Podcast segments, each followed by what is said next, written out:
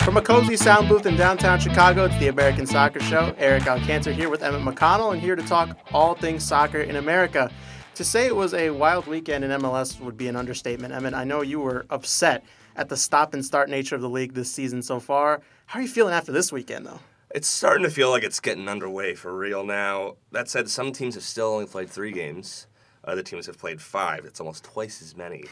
Uh, he did so the math. It's, it's, a, it's a lot of math. Very tough math and it, so there's still a big gap in like games left to play, but right, yeah, it's, it's doing all right. The, the games are exciting to say it, you know, at least. So oh, that yeah. was that was fun. How are you? How are you this weekend? Past weekend? Um, I mean, a lot of la- manual labor that would take up an entire hour of this podcast explaining. So I'm just gonna go ahead and say that uh, I'm okay. Like my break was fine. That we had a whole week off of classics. That's a rarity these days.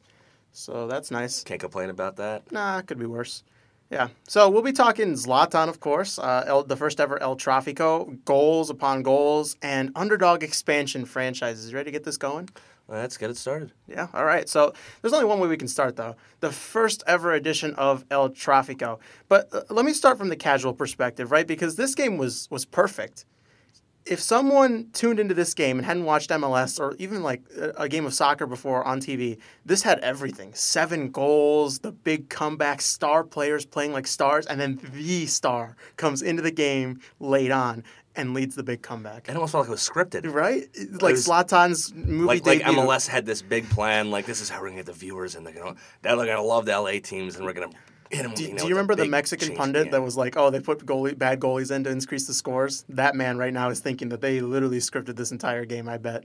Poor Tyler Miller. oh, Tyler Miller was a victim of circumstance. Yeah, I, not. I'm not a uh, like a scripted person. Uh, is, is, there like a word for that? Uh, that conspiracy uh, theory, like the flat earthers, the, oh, the, the, scripted MLSers, the scripted sports in general. People are just like they're all fixed. Yeah. There are people that believe that.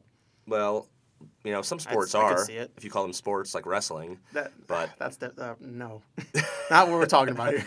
But uh, no, WrestleMania is Sunday. Don't don't get that started. Oh yeah, let's don't get started on that. But uh, it, it, felt scripted. It was like, oh my god, like a LAFC get to a big big lead.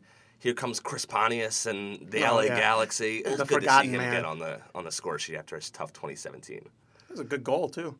Yeah, he's, he's, he's good in the air. Yeah, so I but I wanted to start on the other side first. Los Angeles Football Club, apparently being called by many LA Galaxy fans as Los Angeles formerly Chivas. I thought that was beautiful. On yeah, top I guess of, they set themselves up for that, didn't they? on top of the Carson Galaxy, this is this is fun watching them go back and forth. Uh, Carlos Vela, he, he was spectacular in that first half. So his first goal, right? It's a piece of, uh, it's a great strike but that second goal is remarkable com- composure to keep the ball close to him. You know, he's got players lunging at him left and right. The goalie comes out and he still manages to keep the ball, keep the ball, and then finally just plays a beautiful shot. And it looked like LAFC was going to run away with this thing. With his weak foot too. Yeah. Let's not forget that was with his right. Yeah, it. You watched in the beginning and you're thinking, oh, it's you know, it's scripted to be the LAFC show. It's the Carlos Vela show what a talented player, what a talented team. This yes. is, you know, poor LA Galaxy never stood a chance. And then it all fell apart when, of all players, Benny Feilhaber has a, just a brutal giveaway, and it leads to the first goal by the Galaxy. And I don't think LAFC was worried at this point, even. 3 1, 3 nothing before that. They gave up one goal. Yeah, we would have liked the shutout on the road, but that's all right. I, it was his last 20 minutes. I think they were just in like, yeah, let's just you know, hung, we'll just win. We'll win it. It was it was nice to see Sebastian Lletget get that goal. You know, he's he's coming back off that big injury. Yeah, he was getting player, national team player. looks. So I, I, do hope that it works out for him. It, so everything's going fine still. You would think for LAFC, and then the man, the Chris myth, Pontius, the legend. No, no. Well, he got that second goal. he, he, does get that second goal, but it's not until after Zlatan comes in in the 71st. Mm-hmm. So Ibrahimovic they say the rest is history, right? The man comes on and everything about the game just changes. Chris Pontius does score off that cross. I, I do want to say that I think Joao Moutinho has to do better here because the ball comes in on a cross. It's right about at his waist, maybe, you know, almost up to his chest.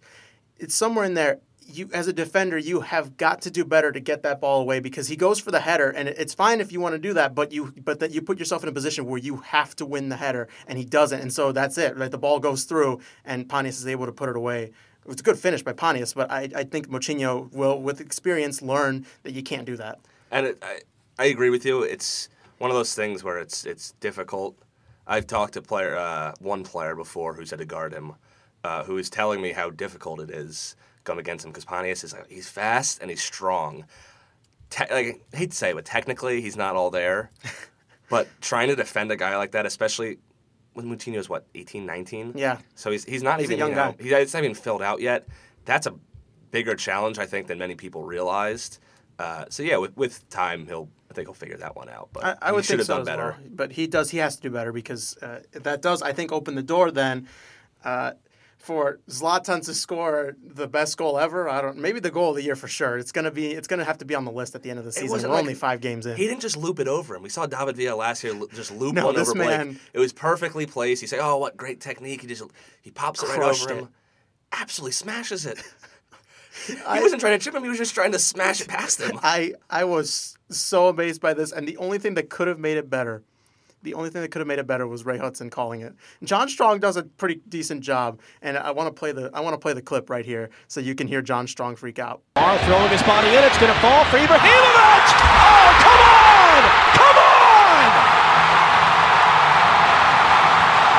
Yeah, so uh, he he he lost it, and but that's John Strong. He's a pretty composed man. He's a good announcer. Nothing against I love- him, but I I, love would, I would have liked yes. to hear Ray Hudson. Ray Hudson that. calling that probably would have Are you kidding me? would have ended this would have ended life as we know it. I think. I think he, the metaphor he would put out would make Shakespeare look like yes. I don't know Yeah. a poor author. Yes. Uh, then in the 91st minutes Zlatan scores again off a header across. Uh, everything pretty much going against the Galaxy at this point. It's Lawrence Ciman who ends up covering him.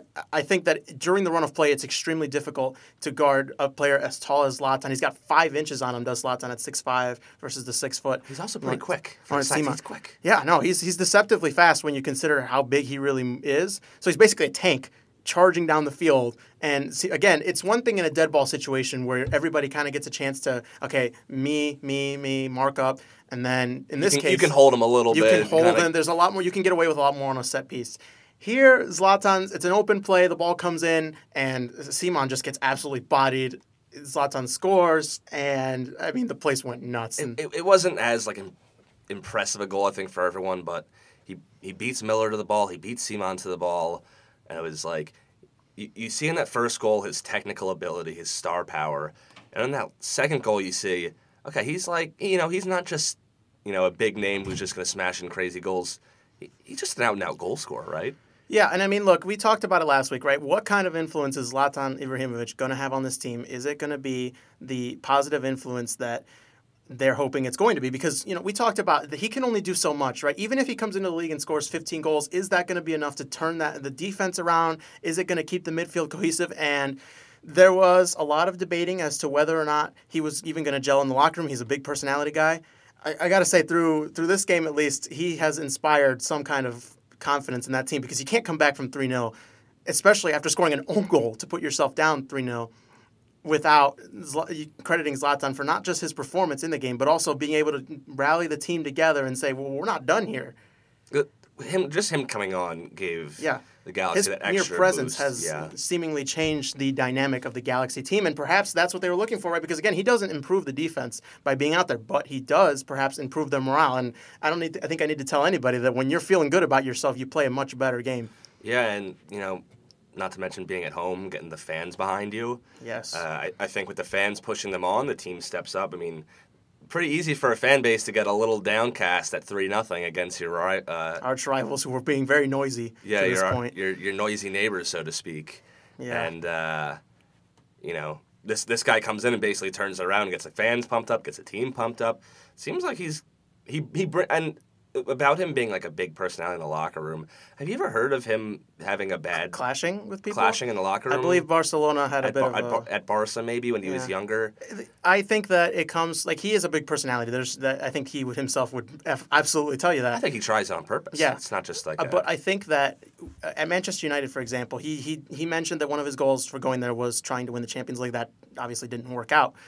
But you could tell, look, it's a Jose Mourinho locker room. He was working with a lot of younger players, uh, the Martials, the Rashfords of the world, who are essentially you know competing for his spots, right? I mean, you can only uh, have so much. You, even Lukaku came in this season, and there hasn't really been much of a peep about how, if Zlatan was causing trouble or Zlatan was demanding to play. I, I think that it speaks perhaps to a character that we don't often see outside, you know, behind closed doors. That maybe he is this, you know, this this great leader that just he, he wants to fire everyone up and some tough love maybe at times. Especially, you know, you don't you never want the striker coming over and telling the defense that hey, we need to play better.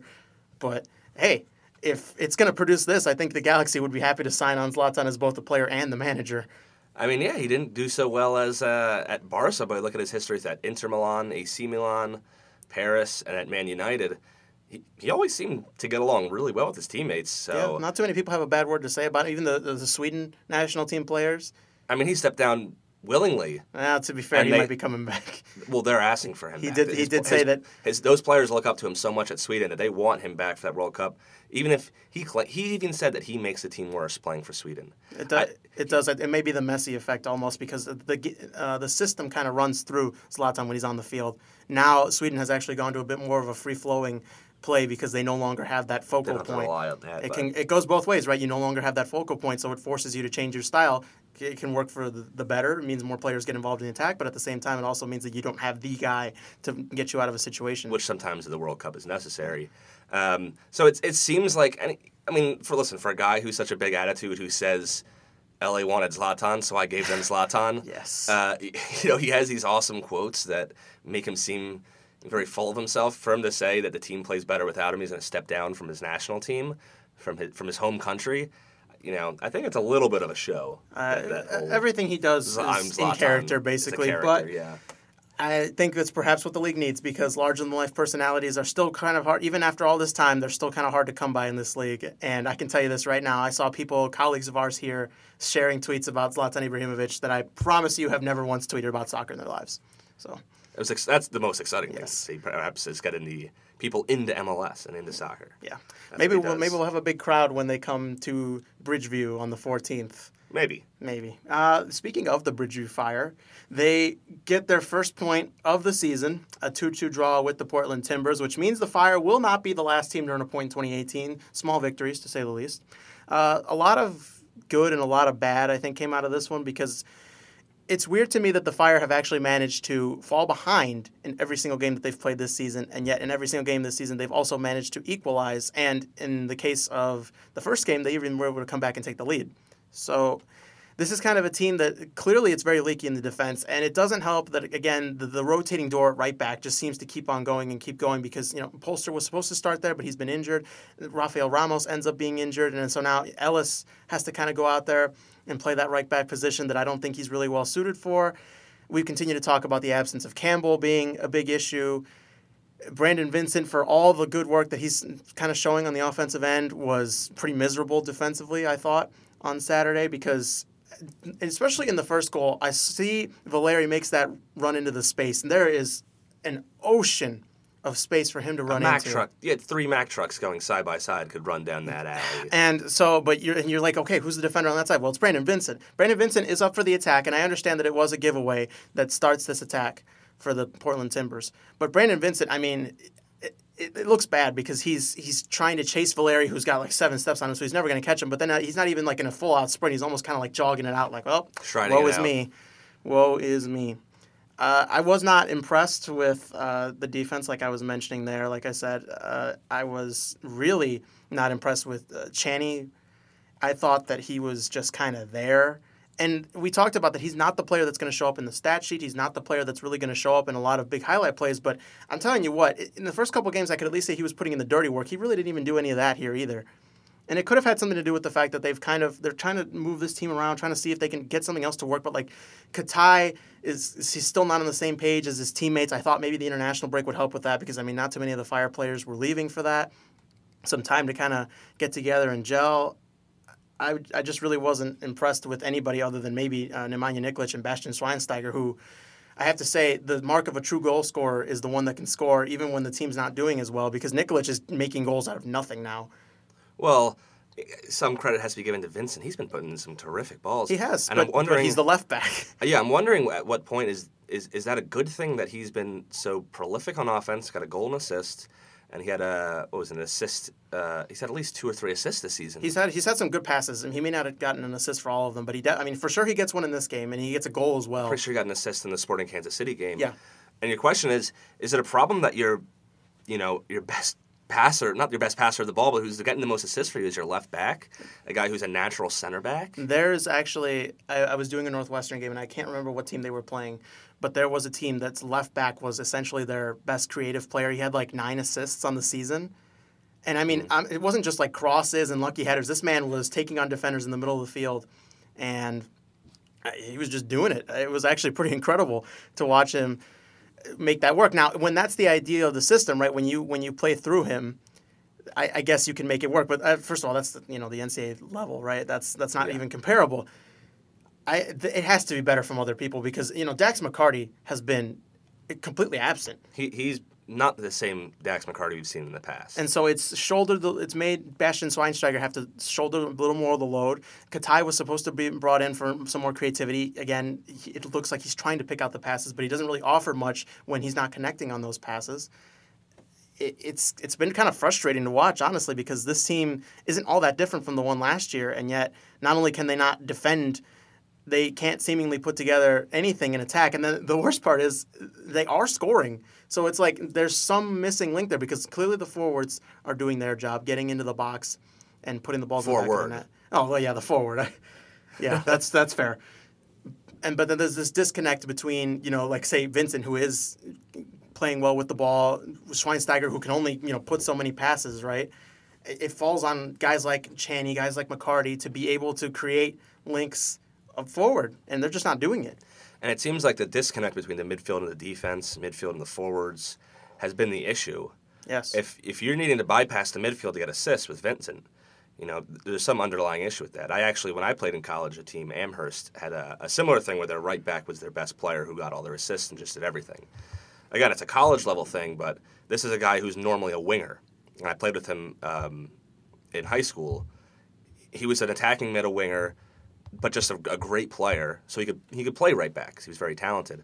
Vincent's a center back who they thought, oh, we need a lefty, we need a left back. They pushed him out to left back. He's athletic. he He's seems to have adapted well He's- to it. he has least. adapted well. We can give him credit. He's becoming a. a It's not easy. It's one of the harder positions to play, ironically, Yeah, It- despite not being like the tailor-made position for people to want to play. yeah. Mo, I mean, most to be fair, most fullbacks and wingbacks are Converted. converted from other Yeah, positions. so so it's kind of weird to have to like say, oh, it's the hard one of the harder positions on the field, and yet there are no like fullback specialists many times. Yeah, uh, but he, but you know he's he's become a serviceable player there, and but the question is in the midfield. We talked about Tchani. He, was he, he comes in. He, has to look like he's a link between the midfield and the defense, right? He has to be able to. He's there he to help be out Dax because Dax had to shoulder a huge burden of being that link, that sole link for the most part. Because Schweinsteiger's getting forward and he's looking like he's trying to link up uh, the the midfield and the forwards, but you need someone with the defense, right? Yes. And that seems to have been Dax. And they thought, well, he's getting a little isolated. We can put someone next to him who can help him out. But there's still that, especially on defense, not even just on the ball, that separation between the defense and the midfield. I think Tchani is needed to kind of stay tight, stay close to the defense, and not give up that space between so that players can run at them and create those spaces. I suppose we'll see if they can kind of get this fixed because they are going to have to face the Columbus Crew this coming weekend. Will not be an easy game even here in Toyota Park. They'll have to shore up the defense first, you have to assume. Yeah, they- they're going to have to get a lot. Uh, the one other thing I do want to mention, I, I do- want to give some credit. I mean, you know, Portland played fairly well in this game. Uh, San, in the second goal, you can if you go back and watch it, Sanchez is screaming for someone to pick up the run of Blanco because you know he, he passes out to the right wing when he has the ball at the top of the box, and then he makes a run in inside, and no one picks him up on that run. And Sanchez is calling him out, calling him out. No one picks him up, and so you know he he gets the free the free header to it, and he scores. And Sanchez is irate afterwards, and uh, rightfully so. Yeah. You're yelling at you like, yell out for someone, and then no one goes to pick him up. It's I mean, frustrating. I, I've had it, have had it happen before. You're, you you know you start by just calling out. You're calling it out. It's not happening. You start screaming. You start yelling the person's name, trying to get their attention. Right. And as a goalkeeper, it's uh, and it's the same for any position really. When you're communicating, you put a name on it. So you have to assume he's saying something like Johan, you know, coming in the box on your right shoulder or something. You know, letting him know where the guy is, where he's coming from, and when you start doing that, and you start screaming at the top of your lungs, and they still don't hear you, and then the ball goes in. and it's, It- uh, it's- you're irate.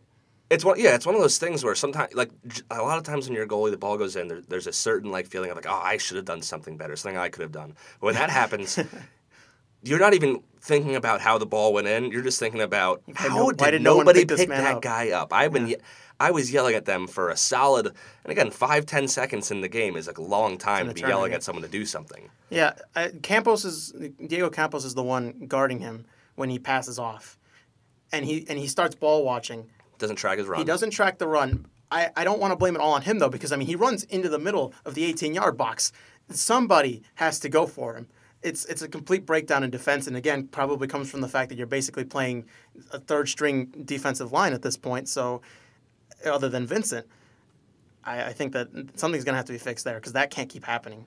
The, the, A the lot of lapses are leading to these goals. The defense doesn't look like one of the stronger ones in the league. Kappelhof is a is a good player, I Yes, think. he is. Uh, offensively, he's very talented. Uh, so he's a guy who can play the ball out of the back.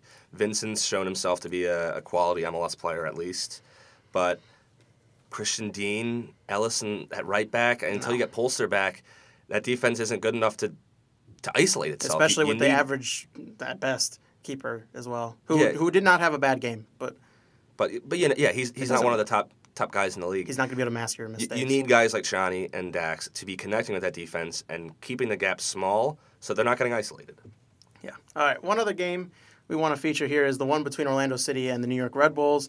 This was a shootout for the ages. The Red Bulls took the lead twice, equalized the game at 3 3, and then still couldn't keep Orlando City down as they end up winning the game 4 3. Dom Dwyer, the man that I heaped praise on in that first podcast, he comes in for Orlando City, this first game in the team, and immediately makes an impact by scoring By two fouling goals. Luis Robles? That- that- mm, mm, I was Fouling. getting to that. His second goal does come with a bit of controversy, but from the Mm-hmm. goalkeepers union over here. Uh, the ball comes in from the corner, and Dwyer basically just boxes out Luis Robles away from the ball and was able to put it in the back of the net using his superior strength.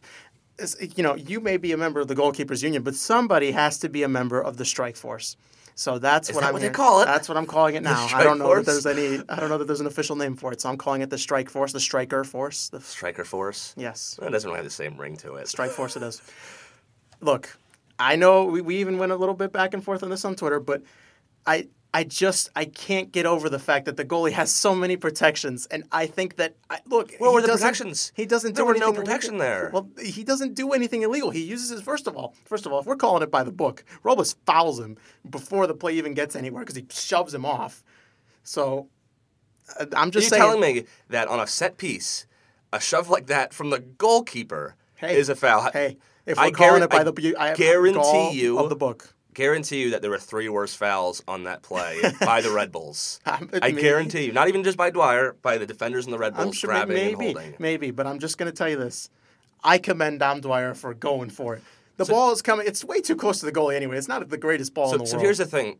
Here's why the goalkeepers need protection is right because it's especially in a position like that, it's almost impossible for them to use their hands to protect themselves. So Dwyer's got his arm outreached. He's got a hold of Robles' shirt and he's pushing him out. Right? He's not pushing his arms out in a pushing motion, but he's got it extended and he's stiff arming him, so to speak. Uh, Robles can't do that with his arms. He can't push back because he needs his hands to reach the ball. So he's trying to get close to him while being getting pushed back and not having the ability to use his hands. This is why goalkeepers need protection. Specifically for balls in the air and on crosses like this, a goalkeeper is reaching out, focused on the ball. They get blindsided so easily. I think it's a missed call there. That that gets called. nah. I generally It, think it, that it, should be it does get usually get called, which is one of the other things too. If Robles does that to Dwyer, there's no call. But he can't because he's a goalkeeper. If he's pushing out with one arm, what's he doing with the other one? I don't know what he's doing with the other one, but I guarantee you, if he had run over Dwyer to get to the ball, there would be no foul call. Dwyer would Yeah. be on the ground yelling. I agree. There would be no foul call. And there, but there should be. He, this has to go both ways here. I no, know he's the no, goalie. it doesn't need to go both ways. The goalkeeper's a completely different player. No. The goalkeepers need to be protected. I, I think we, we make it too hard to score goals these days. Clearly, we Make it too hard. Okay, but how about this? Is it something that we can probably agree on? Why was there no one on the front post clearing that out? Yeah, I don't know. Uh, there should have been a Red Bull man on the front And post again, I. I told you before, this is not a good ball. This is this should really, honestly, be a hopeless one because there should be someone on the front post knocking it out. There also, Robles should ask one of his defenders to hey, get this guy out of here. You know, because the defender can do a lot more, like you mentioned. because they have use of their hands in play. But here's the thing: watch if you're watching a corner kick, right? People listening to this, uh, breaking the fourth wall here. It, watch the the striker. They're not allowed to touch the goalkeeper. They're not allowed to walk in front of them. All they can do is stand there and stand still. I've ha- I've had this discussion with referees. I've played in games this has happened, and the striker's not allowed to interfere with you. It's obstruction. Even if they're going for the ball, it, when you're dealing with a goalkeeper like that, it's obstruction. Which is why you put another, you put one of your defenders on them to make sure that they can't, you know, obstruct you. So you have to be wondering where is the Red Bulls man who's helping out Robles here. Generally, you put someone there so they can't do that. So you have that extra protection. So there is that question on the Red Bulls of what you know, who's supporting Robles here. Who was irate? Oh, the only Red Bulls players that were supporting him were after the fact, like demanding a VAR review. And and the, and the thing is, we're debating this because it was a close call. It could have gone either way. I think it's a foul. You think it's not. No. Either way, the the the Red Bulls need to do better here. They need a man on the front post, and they need someone supporting Robles. And I think you're gonna they're gonna hear about it afterwards. Those defenders are gonna hear it from Robles. They're gonna hear it from Jesse Marsch because you got to protect your goalkeeper. You gotta. You can't let that happen to him. Yeah. Because then that's what happens. A goal goes Yeah, in like it's that. true. A scrappy goal like it's that. a scra- scrappy goal. Welcome back to Mr. Dom Dwyer, who looked uh, very good in this game. Sacha, he was only fit for about 60 minutes, so he did have to come off, but it looks like he's working his way back to full fitness. Uh, Sacha Good for Orlando Kljestan, City. they finally kind of get their almost their first team lineup back because uh, Spector was still out, but they're getting closer. They got Meram, they got Kljestan, they got Dwyer. They look- get they're getting They there. got a pretty good solid core. And it we'll a see. good game. Yeah, it was. It was fun. Uh, it was fun. All right. Uh, rest of the games: Toronto FC three, Real Salt Lake one. Believe it or not, these were the first goals of Toronto's 2018 MLS campaign. We kind of got caught up in their Champions League run, but they actually have not scored yet in the league until this. quote from Jonathan Osorio after the game. We wanted to give the league a two-game head start. so maybe a little bit cocky, but I think I think Toronto will make the playoffs this year. Uh, probably. I don't think. I don't see them missing. They have too much talent not to. Uh, Columbus Crew one, Vancouver Whitecaps two. Kei Kamara scores the winner against his old team. Just kind of muscles the defender right off. It's a pretty. Uh, it's a good goal. I He's a, think he's a big, strong guy. Yeah. he's a quality forward, but he is someone who does create problems in the locker room. He It does. happened at Columbus. He's- It happened in New England. As long as they're winning, I think he'll be happy though. Yeah, we'll see how that goes. Uh, I mean, maybe Vancouver will humble him, even though it's kind of. I mean, Vancouver's been doing well on the road. Beating Columbus hard. here, Columbus has been doing well. It's hard on the road. That's a far trip from Vancouver to Columbus. Yeah. Uh, so Two time zones. That's that's that's a good result for them. Yes, uh, I love the celebration too. The VAR just uh, like a few minutes before this took a goal from Alphonso Davies just before this. So he basically he does the VAR motion and he's like review that. I love it. He, he's he, he's been a quality signing for them. I think that's what they've been missing in the past is a good A little nasty, A- a maybe. little I, I was gonna say maybe the Fire could have used a little bit of nasty because I tell you what, big striker like that. I don't like to call people soft, but I gotta say that they're like Tchani should have probably been the player that's like putting in the hard tackle and getting on everybody's case. Like, what are we doing here? And well, he did come from Vancouver. Perhaps it's a little bit of that niceness from Vancouver paying off. Kamara had to bring the There you go, the nasty. the nasty to Vancouver. Mm. Did they let that over customs? I think you have to check it. I think you have, I think you have to declare that. Declare yeah, that at declare the it gate. at customs. Yeah. Yeah, I'm declaring a, a little bit of nasty. Uh, You have to declare over 50% nastiness. I'm, not- declaring I'm a- 75. I'm a nasty man. I gotta declare it. Uh, Minnesota zero, uh, Minnesota United zero, Atlanta United one. Uh, Francisco Calvo scores an own goal early in this game. We'll come back to him in a second. Uh, Gonzalez Pirez gets sent off in the 38th minute, so Atlanta kind of has to bunker in for the rest of the game. They do end up getting the one nothing result on the road. Very tough to do. The aforementioned Calvo after the game comes out and says, "I know you're not asking me this," so he's answering a question he was not asked. Something he wants to say. Yes. I'm tired of how Major League Soccer gives a lot of credit to Atlanta or expletive LAFC. Sorry for the word. Because it's weird how Minnesota wins and Major League Soccer goes, eh, okay, Minnesota wins. But Atlanta wins or LAFC wins and they make a show. I don't know why. So I think we deserve more respect in this league, all right? I'm tired of that because I think we are, I mean, we are 23 teams in this league. So we deserve more respect in this league. That's what I want to say. A couple things to note. Number one, uh, Francisco Calvo is going to have to get over the fact that at the end of the day, the teams with the big pockets and the big stars tend to be the ones that get the big highlights because that's honestly, it's just the way things are. I think that Yep. that's something he will have to just kind of get used to. I understand it was frustrating, right? Because he scores the own goal that essentially loses the game for his team, right? At the So end it's probably frustrating. he will Yeah. he will absolutely feel that way because I'm sure you know he's a very big professional. Even though, let's be honest, scoring an own goal and then your team failing to score for almost a full 90 minutes. That's you know You're hoping your striker's going to bail you out when You would hope so, right? I would. I'm not going to put the blame on him losing the game, but I imagine that he himself is very frustrated after this kind of a loss. Minnesota and Atlanta basically are the two new kids at school right now. But one of them, Atlanta, has a lot of money, fancy clothes, personality. You know, they, they're hanging out with the popular group. They're sitting at the cool kids table, right? Top of the table. Yeah. there you go. half, at There you least. go. Uh, while Minnesota is, you know, just your average kid that no one understands. Apparently, uh, he's Timmy Turner from the Fairly Odd Parents. Uh, some some friends, right? You know, got their own group of friends. They're not unpopular by any stretch of the imagination, but perhaps not the ones Minnesota wants, right? They want to be at the the big cool kids table. They want to be talking up. I don't uh, talking up the girls at lunch. I don't know what. I never sat at the cool kids table. I wouldn't know. Talking to the new girl, LA, LAFC at lunch. there you go. But yeah, I, I get what you mean. But LA, but Minnesota was terrible in the beginning of last year. They were. They, were, were They were really miserable. bad. They were miserable, and I wanted to come back to that because okay, so look, it's one. I get it. Like not every you can't. Not everybody can have the sexy South American signings that you know come into the league and immediately make an impact, and you make the playoffs in your first year. It's difficult. Being an expansion side is extremely difficult, and I think that people may because of Atlanta and LAFC kind of forget that when you know say Nashville and uh, whoever else they pick to come in with them or Miami, whoever it may be, right? People might forget that and they might put some lofty expectations, and I think Nashville especially might have a tough time meeting them. My point is to say that Minnesota had options. They didn't. They didn't have to field basically their their NASL squad with a few improvements here and there. They really did do themselves a disservice, I think, getting off to that horrific start because people associate them with losing, Eh, fair or not fair. That's we know Minnesota United now is kind of this the, the perhaps maybe the better comparison would have been Atlanta United, the big older brother that's really cool, but then the you know the nerdy younger brother who just kind of follows along and you know he's he, he's losing this one, right? Yeah, and he's and he's gonna We can all kick and, sh- that. and kick and scream his way up there. But the but here's the thing is right they they just made a big DP signing. They did, not Darwin South. American, but from what was he? It was he is South American, but Yeah. they signed him from uh, Yeah, Club America. Club America.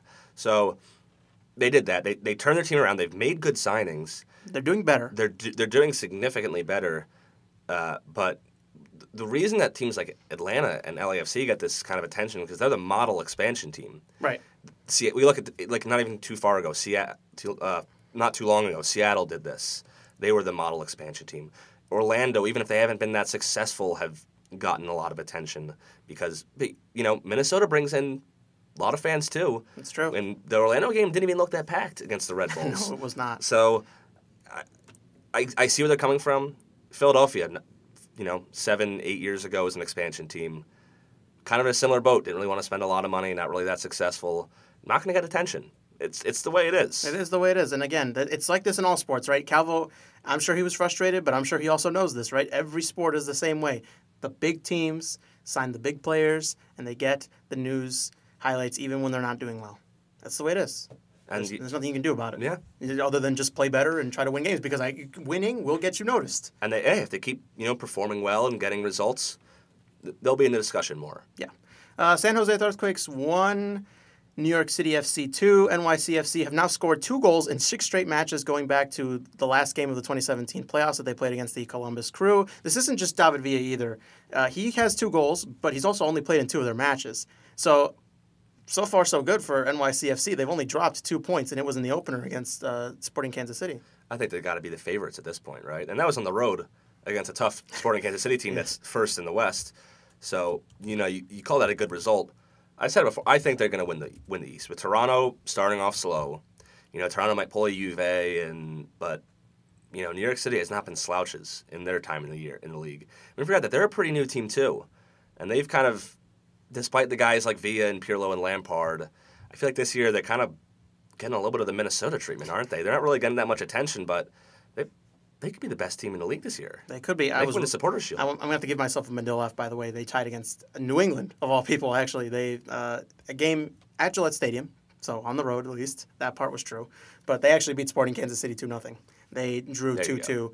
So I mean, like, but that's crazy, right? Scoring two goals, and like, it's not even like, oh, they scored four here, and then they scored two. The rest of them, no, they've literally scored two goals every single Every game. game. Yeah. So And I mean, yeah, they're doing something right. Hey. Their defense is pretty good, and they have that advantage though. You're not arguing results, right? If they can play on a pitch that's like 40 by 80, they can play on a pitch that's 60 by I'm, I'm rooting. I know I wanted the Fire to be in the Champions League next year, but that's not going to happen the way they're playing because it's going to be like the, the combined table of these last two seasons that gives the last spot. Mm-hmm. Uh, I want NYCFC in there because man, a Concacaf team like uh, just having to go into Yankee Stadium and play. Oof, there, there, there will be scenes when they see that field. it, will, it will be something else. And it's Eh, teams struggle to go there. They do. I mean, it's always hard to play on the road, but my God, playing on a field that small, being able to do that, different. It's it, It, it cha- can change your whole style. If you're a long ball team, forget it. You have to play differently because you're not going to get those long balls across. yeah, and it's If you're a to team- spread the field. It's easier to close down. I was going to say if you if you struggle against the press, good luck there because the, the press can be very effective on a field like that. And it, it just, I imagine it makes it so much easier for them on the road. They go on the road to a real field, and it's like, look how much space there is. We can like, we can do this. We can do it anywhere. Which, you know, a little bit of an advantage. but- Uh, the aforementioned Sporting Kansas City one, DC United zero. Yeah, Houston Dynamo zero, New England Revolution two. Congratulations to the New England Revolution on getting a road victory in Houston. And Brad Friedel, of course, Uh, and has Brad Friedel. not been doing too bad recently. Colorado Rapids three, Philadelphia Union zero. Take it away, Emmett. So, I, I think the scoreline is a little unfair in ways. I'm not sure the Union deserved a goal. Not sure Colorado deserved a goal. Uh, but the Union tried to press high. They've done this before. Uh, they lost last year in a similar altitude against Real Salt Lake. Uh, and it was the same thing. They tried to press early. They tried to be the team that pushes the game. In the first half, they dominated possession. Chances, not really. They got a couple, but nothing really too serious. CJ Sapong with his classic, you know, three inches away, and that's a goal. You know, just skidding off the end of his toe. Uh, they got tired. The first half, they put it all out there. The second half, you know, the altitude, the something with fitness gets them. And remember, they did play the youngest ever combined back line in that game, giving Matthew Real his first start, the 18 year old uh, Academy product, uh, trusty Academy product. Gotta Elliott- have those. Elliott, uh, sophomore uh, season, maybe going to be facing a sophomore slump. Keegan Rosenberry started on the right. He was an academy player but got drafted. He had a sophomore slump last year. Uh, I think it's one of those things. If you can push through a sophomore slump, it proves that you're a quality player. So we saw Nikolic come in the league last year and dominate. Golden Boot, right? And now this year he's And- still scoring. And he's still scoring like incredible. crazy. Proves that he's a quality player. It wasn't just one year and no one knew how to deal with him. Same thing with Atlanta. We're kind of looking, all right, sophomore season, can they still deal with it? It seems like it has been the case. So with Elliott, it looks like he's been struggling a little bit more than last year. We'll see if he can keep up with it. Um, and again, th- those Colorado goals were, you know, I don't want to say flukes, but they were unlucky in certain You need to be careful because you're sounding a little like Hope Solo right now. Yeah. They didn't deserve it. No, They're cowards. Co- I think if any team deserved to win, it was Colorado. Okay. I want to put that out there. The, the in this because there's the second half, the Union just kind of seemed to lose it. Um, so the first goal is just a corner kick. It takes a good flick from a Colorado player, finds Badji at the back post. Right, it's it's a it's a goal. It's a regular goal, but it's you know, I don't want to say it, it came in the second half. If it was in the first half, it would have came against the run of play. But the second half, uh, Colorado was the, the better team, and they got the better chances. The second goal was a shot that Elliott deflects right into the path of Badji, who taps it in. That one was more of a fluke. That's that's where we see Elliott and we say, okay, Badji had a dream, by the way, that day because I mean every ball that came to him was just let's just tap this baby in. right? Like every single one was. Well, you got that one breakaway. That was a little bit less of a of a of a tap in, but for the most part, they, they were all pretty easy tap ins for him. By the end of the game, Colorado looked like they were bossing it. If you looked at like the first 15 and the last 15, you would think you were watching two completely different games. And I think it's going to come down to the, you know, we always talk about going on the road is difficult, but for some reason, The trope of this podcast. Last year Curtin tried to do the same thing. He pushed the attack on the road uh, for the first part of the season, and then when it stopped, stopped working, he kind of kept the same style but didn't press as much and didn't, you know, do as, you know, didn't press, didn't kind of defend as a unit, and they kind of lost their shape. They won one game against DC United on the road. Giant killers, those DC United. Yeah, and you know against the minnows like the Union, they they struggle at home. So that could be could be looking at another season like that for the Union if they don't figure it out on the road. Again, playing on the road is tough, but you you got to get more than one win if you want to make the playoffs on the road. Yeah. You have to. You're going to have to win some games away from home.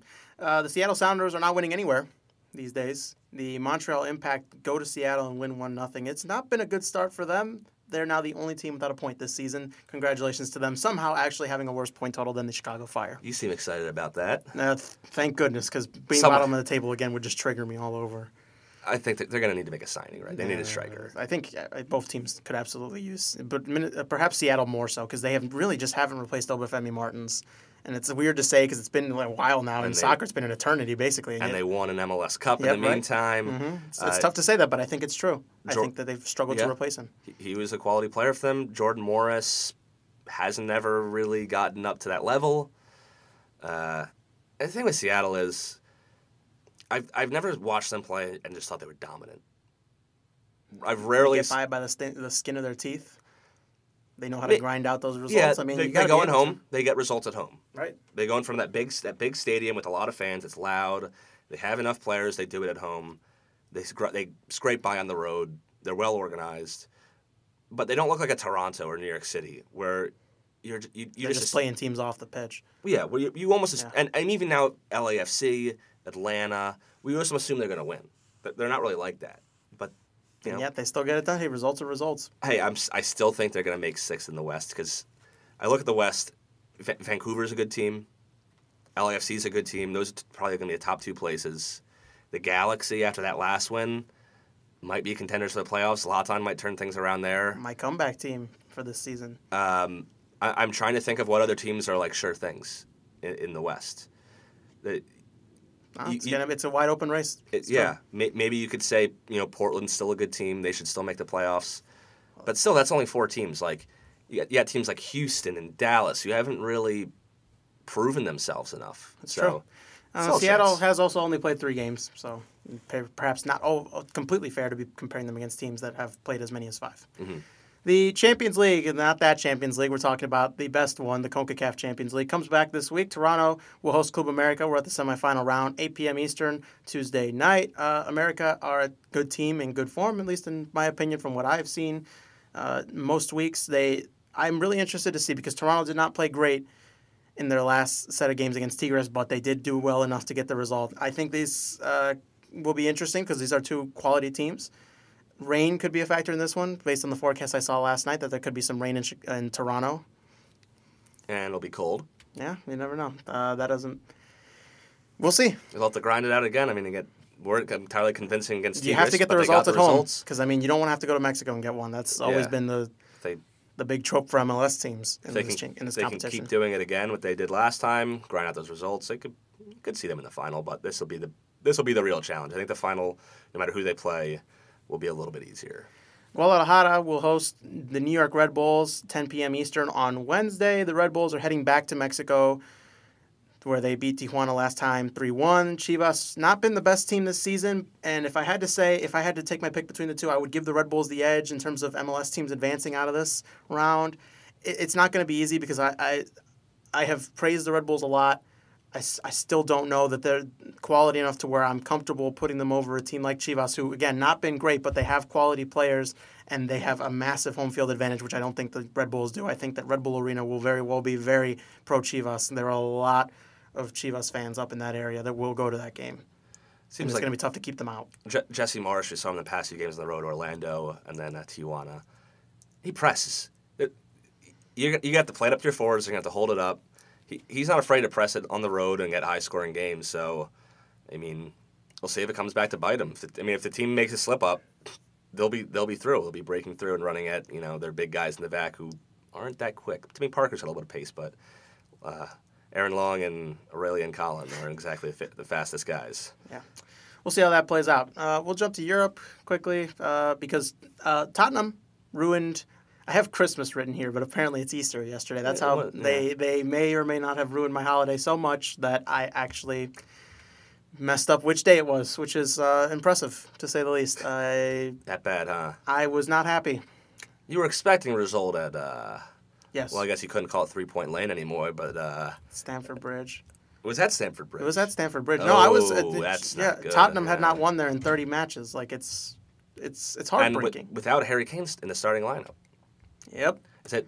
When is it time for for panic in at, at Chelsea at Stamford Bridge? I can tell you one thing: there should be no panic among anybody other than the board, who need to get everything together because this is bad. Like this is just so bad to watch. Like the, the players are clearly dejected, and I, I can't figure out how it is that they continue to kind. of It's like the inmates are running the asylum there because they continue to get these managers, you know, sacked out, and I mean, you know, it's not all their fault, right? The manager takes some blame. The board has to take some blame too. Continually not reinforcing the squad, bringing in guys like Danny Drinkwater to be the, you know, your midfield option. Antonio Conte is forced to play a two-man midfield with uh, N'Golo Kante and Cesc Fabregas. That is a disaster waiting to happen because Fabregas can't cover any space. It's it's just not a good enough midfield against it. A Tottenham midfield like that, you got guys like Dembele and Eriksen, Alli, uh, even coming back, uh, Wanyama, Dier. You know, it, they're not good enough midfield. I had to look. Chelsea That's were playing problem, really right? well. Chelsea were playing really well, and then they conceded the goal. It was a great strike by Christian Eriksen. I'm not convinced that Courtois could have saved it, but I'm just saying Caballero probably has to do better because it goes right above him, and he doesn't even dive. He just kind of falls to the ground. I, I think that he looks bad on that play. Yeah. Um, perhaps to brighter news, I, I guess. Uh, the Champions League's back. Sevilla, Bayern in the first legs here, uh, Juventus and Real Madrid on Tuesday. Excited to see Bayern and Barcelona go through after this round. Barca playing Roma. Uh, Got to think those are probably the easier games put out, though. Yeah, probably. We saw. Sevilla get that draw. They almost beat Barca this weekend. So definitely a case of Yeah, but that's the Sevilla I know. can't you can't sleep on either of these teams. Man United did it. So, you know, Roma and, and Sevilla, not the toughest games, but can't you know can't take them too lightly. That that Real Madrid Juve game could be good because I think both of those teams haven't been Great. entirely convincing, but they've been improving. And, So and Juve is still back on top of Serie A now, and it looks like they're probably going to get it because of Napoli's. It's like a four or five point lead now. yeah, they've they've kind of separated themselves a little bit, and they've been neck and neck with Napoli this whole season. They've been they've been first lead of the year of Yeah. the season, and now they're you know almost now they're going to win it. They have to drop big time. So that that could be another exciting game. Those ones always are. Yeah. All right. Well, I'm ready to see that. It's time to wrap things up. Uh, things are basically back to normal now because I believe this is the last international break before we uh, Back to the summer. the before we go Cup. back for the summer, the, the late summer friendlies that will come about, and then the teams will head to Russia for the tournament. I'm sure that'll be very exciting. Uh, 16 of 23 MLS are in action this week, so back to normal as Emmett goes back to hating MLS schedulers. Five teams not playing. That, that's seven. Seven teams not playing. I thought you I thought you taught math. I don't worry about it. Seven teams are not Oh, playing. It should be one. My goodness. Game of the week for me, uh, 5 p.m. Eastern on ESPN. Atlanta versus LAFC. I know I'm and on Saturday, by the way. Atlanta versus LAFC. I know I'm basically uh, doing what Calvo didn't want me to do, which is oh look, it's the shiny game. Take that, Calvo. But look, this is going to be awesome. Big at time atmosphere. You know the LAFC supporters are going to show up. You know that Atlanta United is going to show up to this game. I'm excited. That's that's gonna be a great one. But my pick this weekend is gonna be. Do I get a pick this weekend? Yes, you do. LAFC versus Sporting Kansas City. Um, uh, uh, LA Galaxy, sorry. Oh my goodness! They're you've- playing, you've- playing a doubleheader. You've committed heresy. Galaxy versus Sporting Kansas City. Sporting, I believe, is top of the West right now. Galaxy might be able to see a full Zlatan, maybe maybe 70 minutes. I'm just I'm telling you this right now. We said it last week, and I, I'm standing by it. If they could convince Zlatan to just come off the bench, can you imagine Zlatan coming in for 35 minutes a game? That would be a weapon. I, but I just haven't been convinced by Ola Kamara. We'll see. I, I think he just really fits so well into the system at Columbus. I think Greg Berhalter is just a great coach. I've said this before, that um, he, he might you know start seeing some bench times. A lot of time. Putting in two goals like that in 20 minutes. Uh, so I mean, here's another test for the Galaxy. They had to play their rivals. Now they have to play one of the tougher teams in the West. If they get a result here, I mean, I think we can put them in you know the playoff race for the for the West already. I know it's early, but Yeah. Um, support your national TV broadcasts. You know, the Atlanta versus LAFC games on ESPN on Saturday. Sunday, Soccer Saturday is back after a brief hiatus thanks to the. Uh, Soccer Sunday. Yeah, uh, thanks to the NCAA tournament and then the international break. Orlando City is uh, Orlando City versus Portland on ESPN 4 p.m. Eastern, and then 9 p.m. Eastern, late one. The LA Galaxy host Sporting Kansas City, which you mentioned. It's on FS1. Watch them. The league needs the ratings.